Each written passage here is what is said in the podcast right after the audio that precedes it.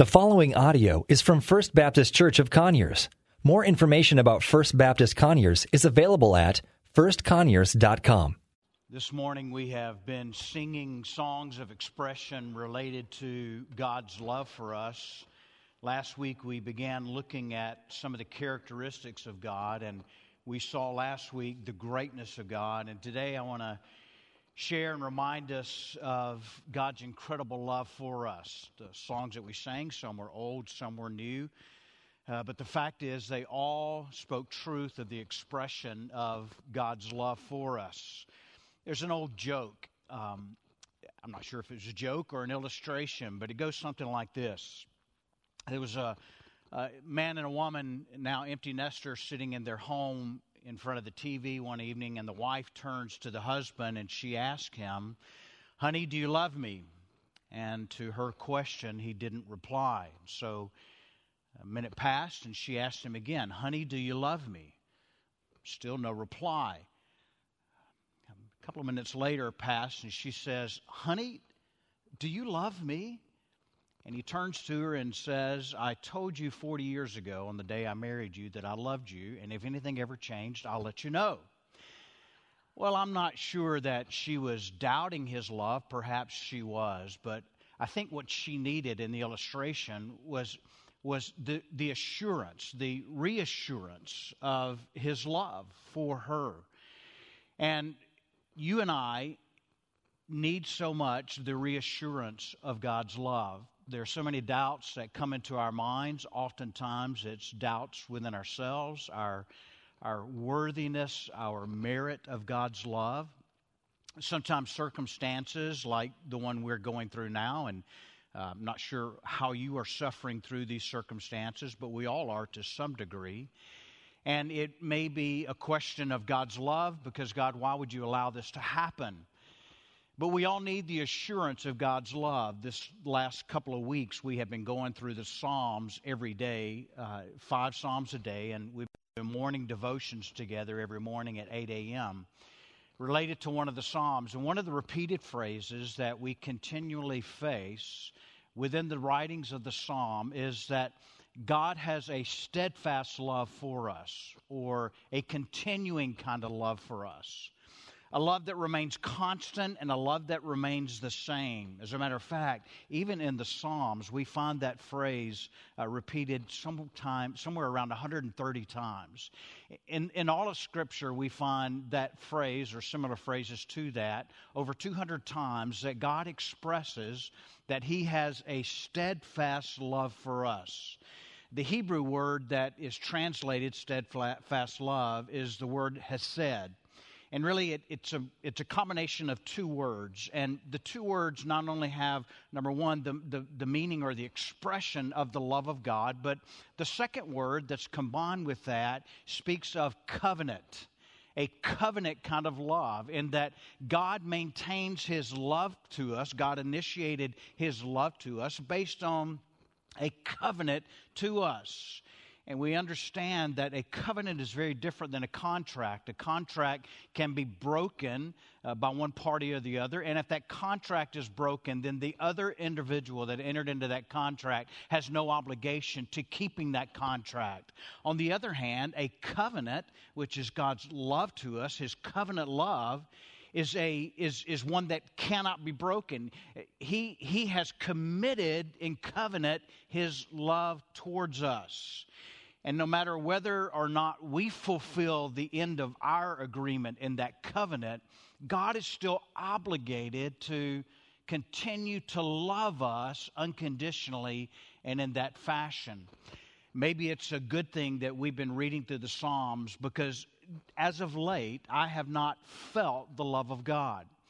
Uh, that may shock some of you, but there are days, I'm sure, that all of you face situations or face a time where you do not feel the love of God.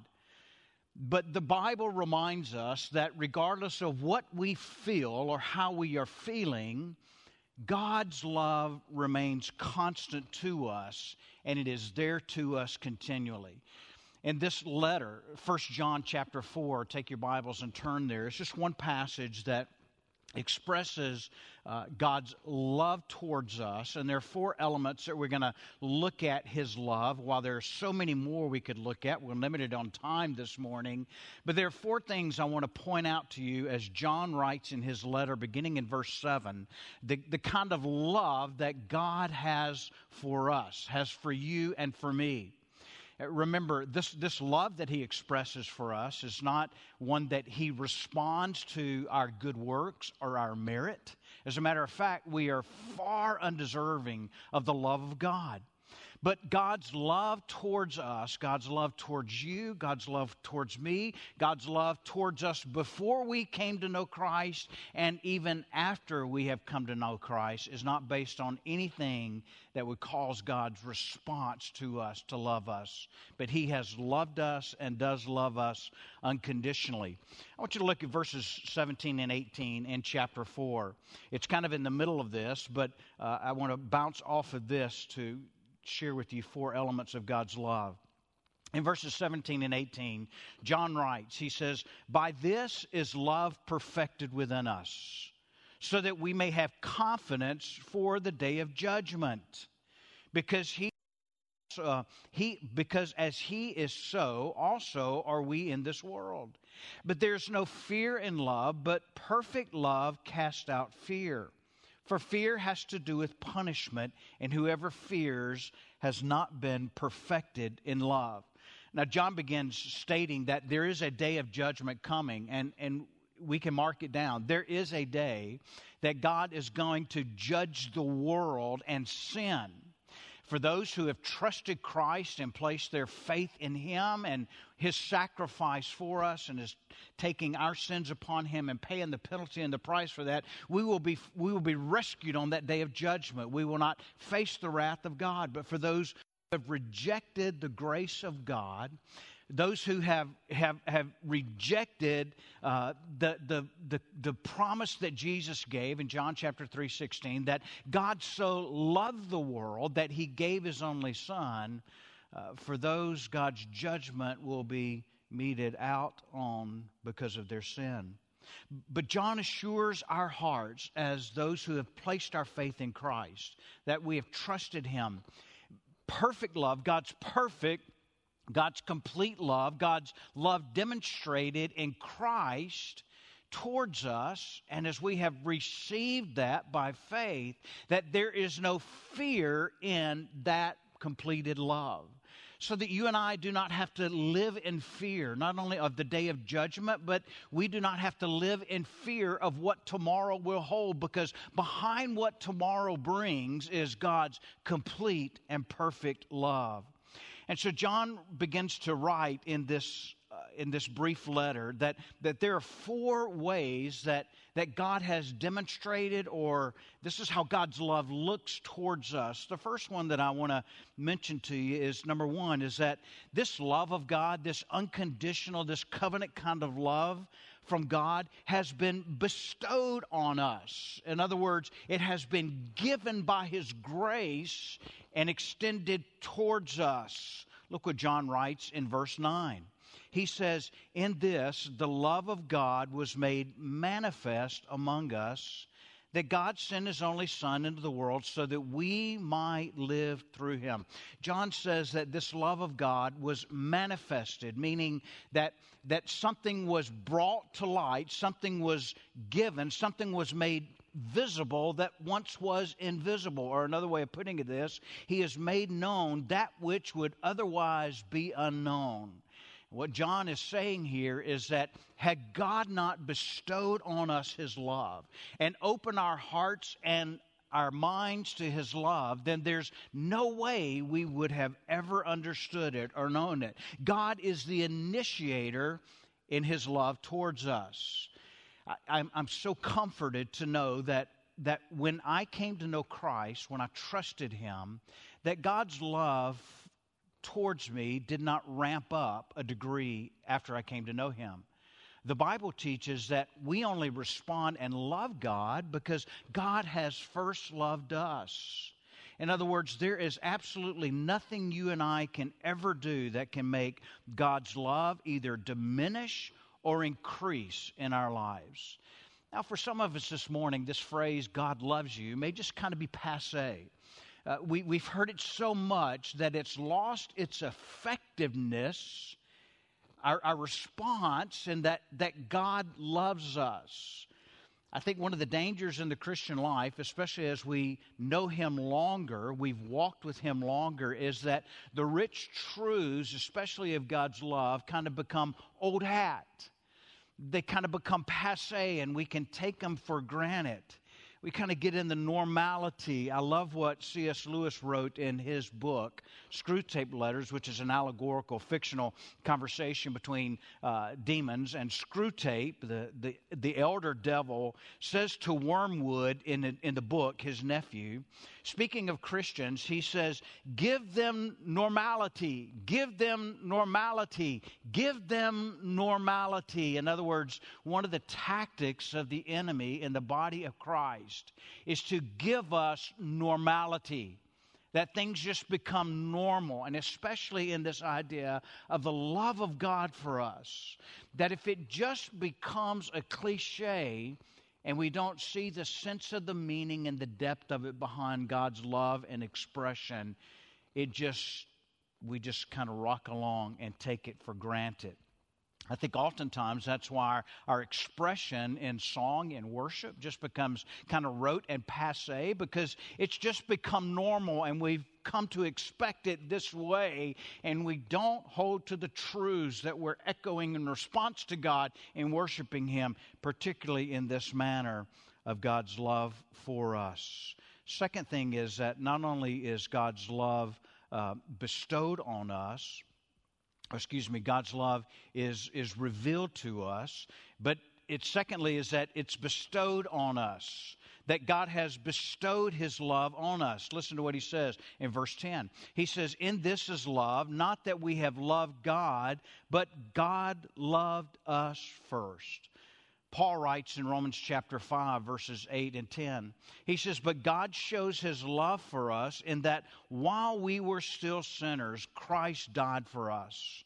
For if while we were still enemies, we were reconciled to God by the death of his Son, much more, now that we are reconciled, shall we be saved by his life. You see, while we were still sinners, while we were still enemies of God, shaking our fist at God, ignoring God, not even having the first thought of what God's desire and our response to Him would be, not even having a desire to be obedient to God, before we ever came to know Christ, He took the initiative to die for us, and He bestowed His love upon us.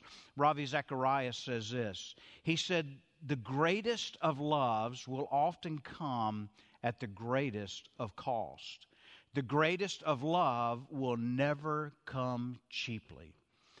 And God's love, so great, came at the greatest cost the cost of his one and only Son, who was God, very God, who knew no sin. Sin was not in him, yet he extended his love for us in that he laid down his life because of his love for us and desiring for us to have covenant relationship with God, that he was willing to take the penalty for our sins so that we might have God's love abiding in our heart.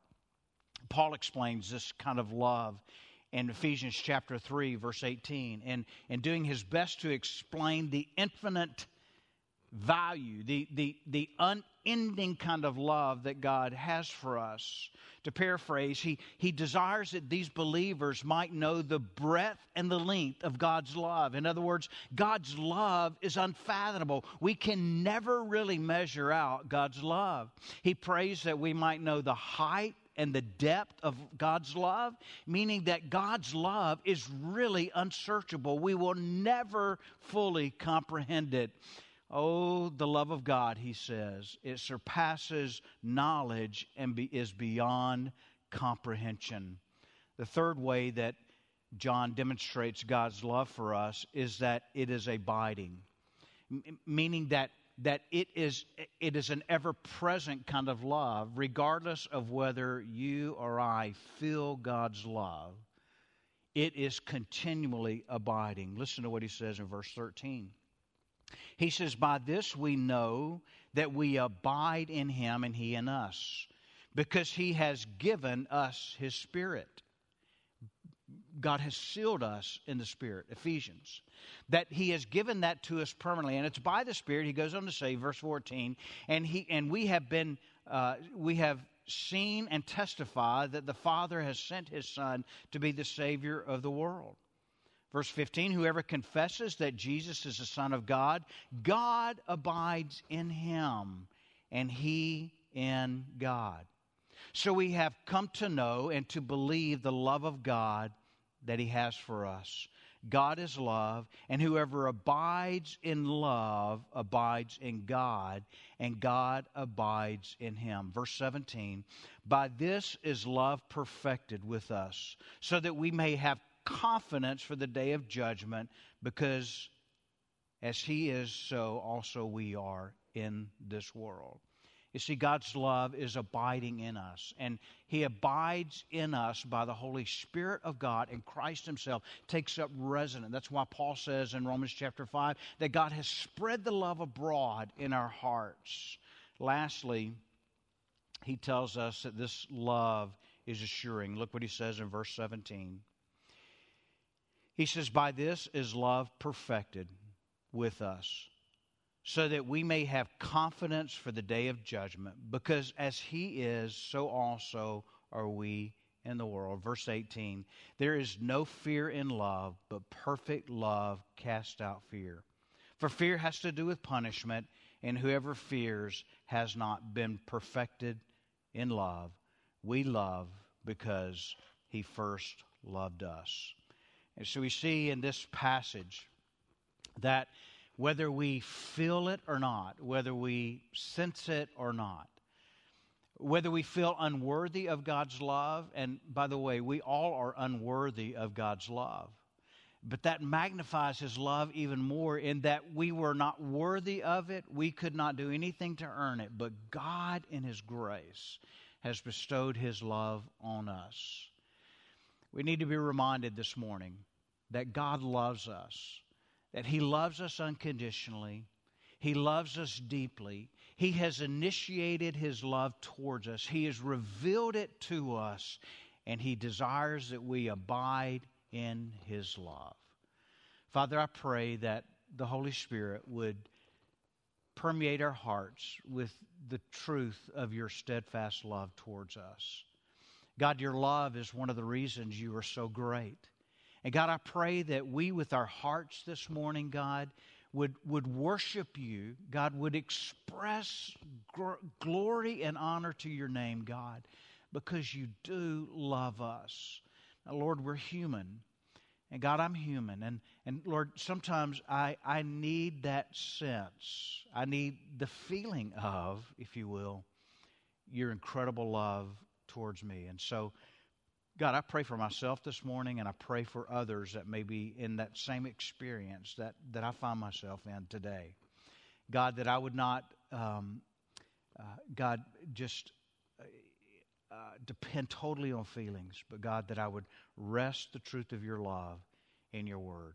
And so, God, I pray for each of us, Lord, that you would cause us to feel and sense your love today. God, we do need that. And so, Lord, we ask that in Christ's name. Amen. I just want to say a couple of words to you in closing. If you have prayer requests this morning, or if you're joining us and, and you've never come to know Christ, on our website, www.firstconyers.com, uh, there's a place there that you can send us your information. It's called Connect with First Conyers. And you can send us your prayer request, or if you desire to know more about experiencing God's love through a relationship with Christ, you just let us know there and we'll get back to you. God bless you. God keep you. May his face shine upon you. Have a great day.